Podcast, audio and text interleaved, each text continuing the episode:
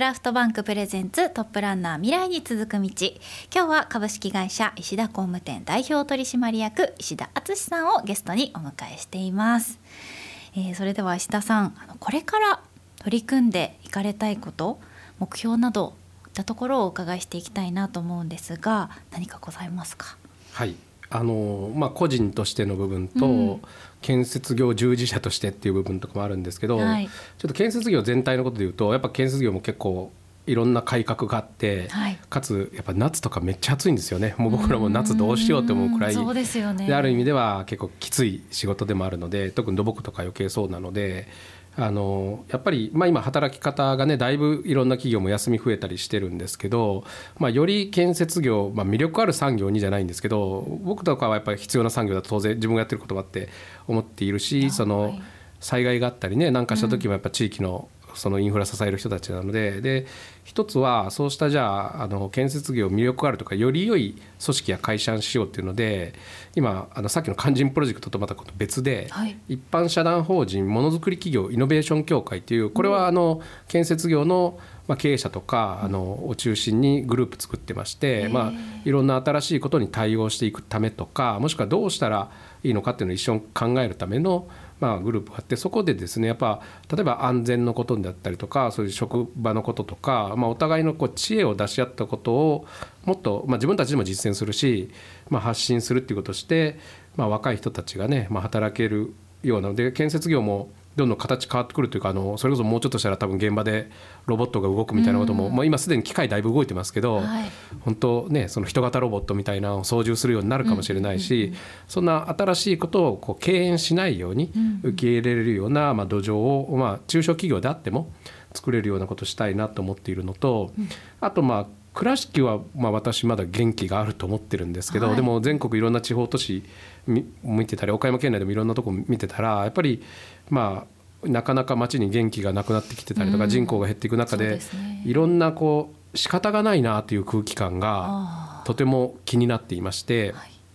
その仕方がないっていう空気感を打破したいなと思ってで特に日本ってあの、まあ、ある団体がその18歳の若者に、えー、この国は良くなるみたいなアンケート取って、まあ、いろんな国のアンケート取ってて、まあ、先進諸国どっちかというと低いんですけどでも、まあ、20から30%くらい良くなるで、日本でも8%とか最近のでも10%とかだったんですよ。極端に低いんですよね。やっぱり若い人がなんか明るい未来が描けないみたいなところが。良くなると答える人が8%ちなみに中国とか90何パーですから、えー、まあそのちょっと国のねいろんな設定もあるかもしれないですけど、はい、で、まあ、アメリカ韓国とかでも20%とか30%とか。なんですけど、日本は8%だったんですね。でそういう意味で,、まあ、で街とかあれを見てたらもうでも仕方ないよねとか、いろんな空気があることをまあ、打破したいなと思いまして、まあ、町に例えばこういうものがあったらいいのにとかこういうものがあるべきだよねっていうものが、まあ、先ほどの美観地区周辺でも空いてる箇所とかでもまあ美観地区もその地域で一体となって取り組もうっていうのであのあの街並みを揃えたりとか思いを揃えて取り組もうというので倉敷になるネットワークっていう組織ができたりしてるんですけど、あのそういうこういうものがあったらいいねっていうのをまあ、空き家とかですね、はい、空き地を活用してあとさっきの前ってはそうしたものをみんなの技術で産官人プロジェクトみたいなところが技術提供してできるようなことを、まあ、したいなと思っています。で、まあ、あと会社としてはその仕方がないにも通じるんですけど、うん、まあ何らかまあいろんなことがパッケージ化されていく中で、まあ、ちょっとしたことがあの面倒がられたりとか仕事においてですねする傾向もあるんじゃないかなと思うんですけど僕らはやっぱりあの地元の企業のあの寛在化的なというかお手伝いするのが役割だと思ってるのでその企業のまあ価値創造とかまあ事業継続していくために、えどういうサポートがもちろん建設技術使ってなんですけど、えそのために必要なまあ環境整備とか、まあ、そんなことをまあ会社の中心としてはしたいなと思っています。やっぱり建設業ってあのまあ、なり手が減ってたりとか、うん、そういったところって深刻ですもんね。そうですね。であとはその、まあ、なり手以外にもその今日何とかで職人さんとかの、はい、まあ、活動の役の機会というか、やっぱり例えばそういう伝統的な工法でやりたいとかって言ってもなかなかそういう機会がなかったりしてるっていうこともありまして、まあ、先ほどのネットワーク組織とかでそういう機会も増やしたいんですけどとはいえでもそれだけじゃなくて、まあ、必ずしもじゃあその技術を、まあ、一番いいのはもちろん建物で活かせるのがいいんですけど何らか技術が活かせるように今度来年の春にあの倉敷の駅の近くにあのインバウンド向けの施設ができるんですけどあのか宿泊とか物販とか、はい。またツアーデスクみたいなのができるんですがあのログイン倉敷っていう施設ができるんですけどログイン倉敷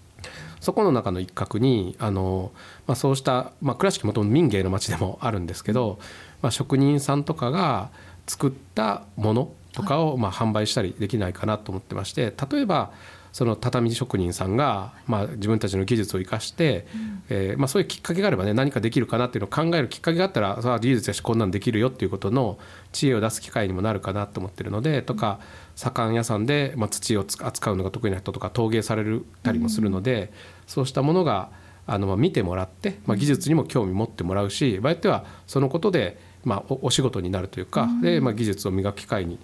なるようなことが、まあ、したいなと思っています。うん。えその陶芸やってらした方が左官もやってらっしゃるんですか？えー、とそうですね。あのと土っていう共通点があって、あのさっきの酒屋さんの話でいくとあのうちでも土壁塗りワークショップとかする時にいやってくださる酒屋さんがいてその方とかは、まあ、技術磨くっていう意味ではもともと陶芸をしててもう土が大好きで勉強した結果土の究極系は盛ん土壁だなって思って職人になった方とかもいらっしゃったりして。そういう意味でねいろんな接点を持つ、まあ、プラスやっぱそれが、えーお仕事として、まあ、継続することも必要なので、えーそうした機会がまあ創出できたらなと思います。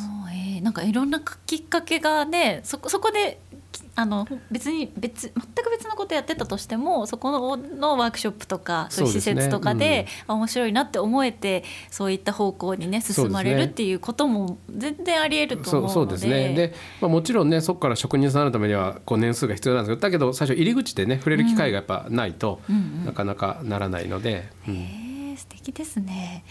あの石田さんご自身はこの建設建築とか土木とかに非常にこう魅力とかやりがいとかを感じていらっしゃると思うんですけどあのまあもしねこれから若い方やろうかなと思ってる方とかまだちょっとよく知らない方とかにこういい土木のいいところ、うんどんなところがおすすめだよみたいなところあったら、ははい教えていただけますか。のまあ、土木のことで言うと、まあ、大きく2つうん。僕今思っていまして、まあ、3つかな。1つは昔から言われてることで言うと、まあ、橋とか大きな地図に残る仕事ができる可能性がね、あるっていうのがあるんですけど今なかなかメンテナンスの時代になってこれは減ってはいますけどもこれ僕が関わったものだっていうのがあるっていうのがありますしで私自身のやりがいでいくとやっぱりその町とか地域の当事者になれるというか、あのまあ、例えば今でもあの水島周辺の、まあ、うちの近くで道が壊れてるか何かあったら市役所からうちに電話かかってくるわけですよね。であそこ壊れてるんで直してくださいみたいなんで。で直してたら地域の方があそこやってくれたんじゃなみたいなんじゃないですけど。でもそれ行政職員の時にも、まあ、県の職員になって本当もうすぐくらいに先輩にその現場に連れて行ってもらった時にい行く予定の現場行く途中にあの壊れてるとこがあってそしたら降り出して測量してであここをこうやって直そうっていうので、まあ、工事発注して、うん。えー直したっていうようなことがありましてなんかその時あのちょっと地球防衛軍だなみたいなんじゃないですけど その地域を守ってるじゃないですけど、でまあ別にそれ行政だけじゃなくて実際やるのは建設会社だったりさっきの修繕の話じゃないですけどそういう町に、えー大小の規模はあるかもしれないですけど関われるっていうのが、えー僕は魅力だなと思ってます。あと、まあ、もう一個はこれはあの多分これからの未来でいくと今すごいやっぱり機械が入ってきていて例えば自動運転できるような重機とかもありますし、人型の重機というかその作業をするような、まあ、本当そのガンダムみたいなものとかうんが多分こうできてくると思うのでそうした新しい技術に触れる機会にもなるんじゃないかなと思います。確かに土木だと結構ロボットもう入ってきてますもんね。そうですね本当あの特に、まあ、特殊な現場といいますか人が入りにくいところとかだったら、まあ、自動で動くようなあの重機とかももうすでに活躍してますしあの本当、まあ、急激にあと数年でも変わるんだろうなと思います。ね本当にじゃあロボット操縦してみたいから土木やろうみたいな方向から入ってきてくれたりするとね。そういう時代ももう5年10年後には来てるんじゃないかなと思いますけどうね。んねこれから本当に明るい建設業に、ね、なっていくといいなと思いますけどね。えー今日のゲストは岡山県倉敷市の株式会社石田工務店代表取締役石田敦さんでした。ありがとうございました。さてクラフトバンクプレゼンツトップランナー未来に続く道いかがでしたか？岡山県といえばフルーツということで収録の帰りにですね桃パフェを、私は食べて帰りました。本当にねあの食べ物も美味しいし気候もいいしいいところだよというふうにあの皆さんからのお話がお聞きしたのでなんかまたぜひ訪れてみたい街だなというふうに思いました。この番組では全国各地で建設や土木などを通じてまちづくりを進めている次世代リーダーを募集しています。次戦多戦は問いません。我こそはこんな方がいるよという情報がありましたら番組までご連絡ください。メールアドレスはトップアットマークミュージックバード .co.jp top アットマークミュージックバード .co.jp です。またこの番組はオーディにてアーカイブをお聞きいただけます。聞き逃した方やもう一度お聞きになりたい方はぜひチェックしてみてください。来週はどんなトップランナーが登場するのでしょうか。お楽しみに。お相手は中辻恵子でした。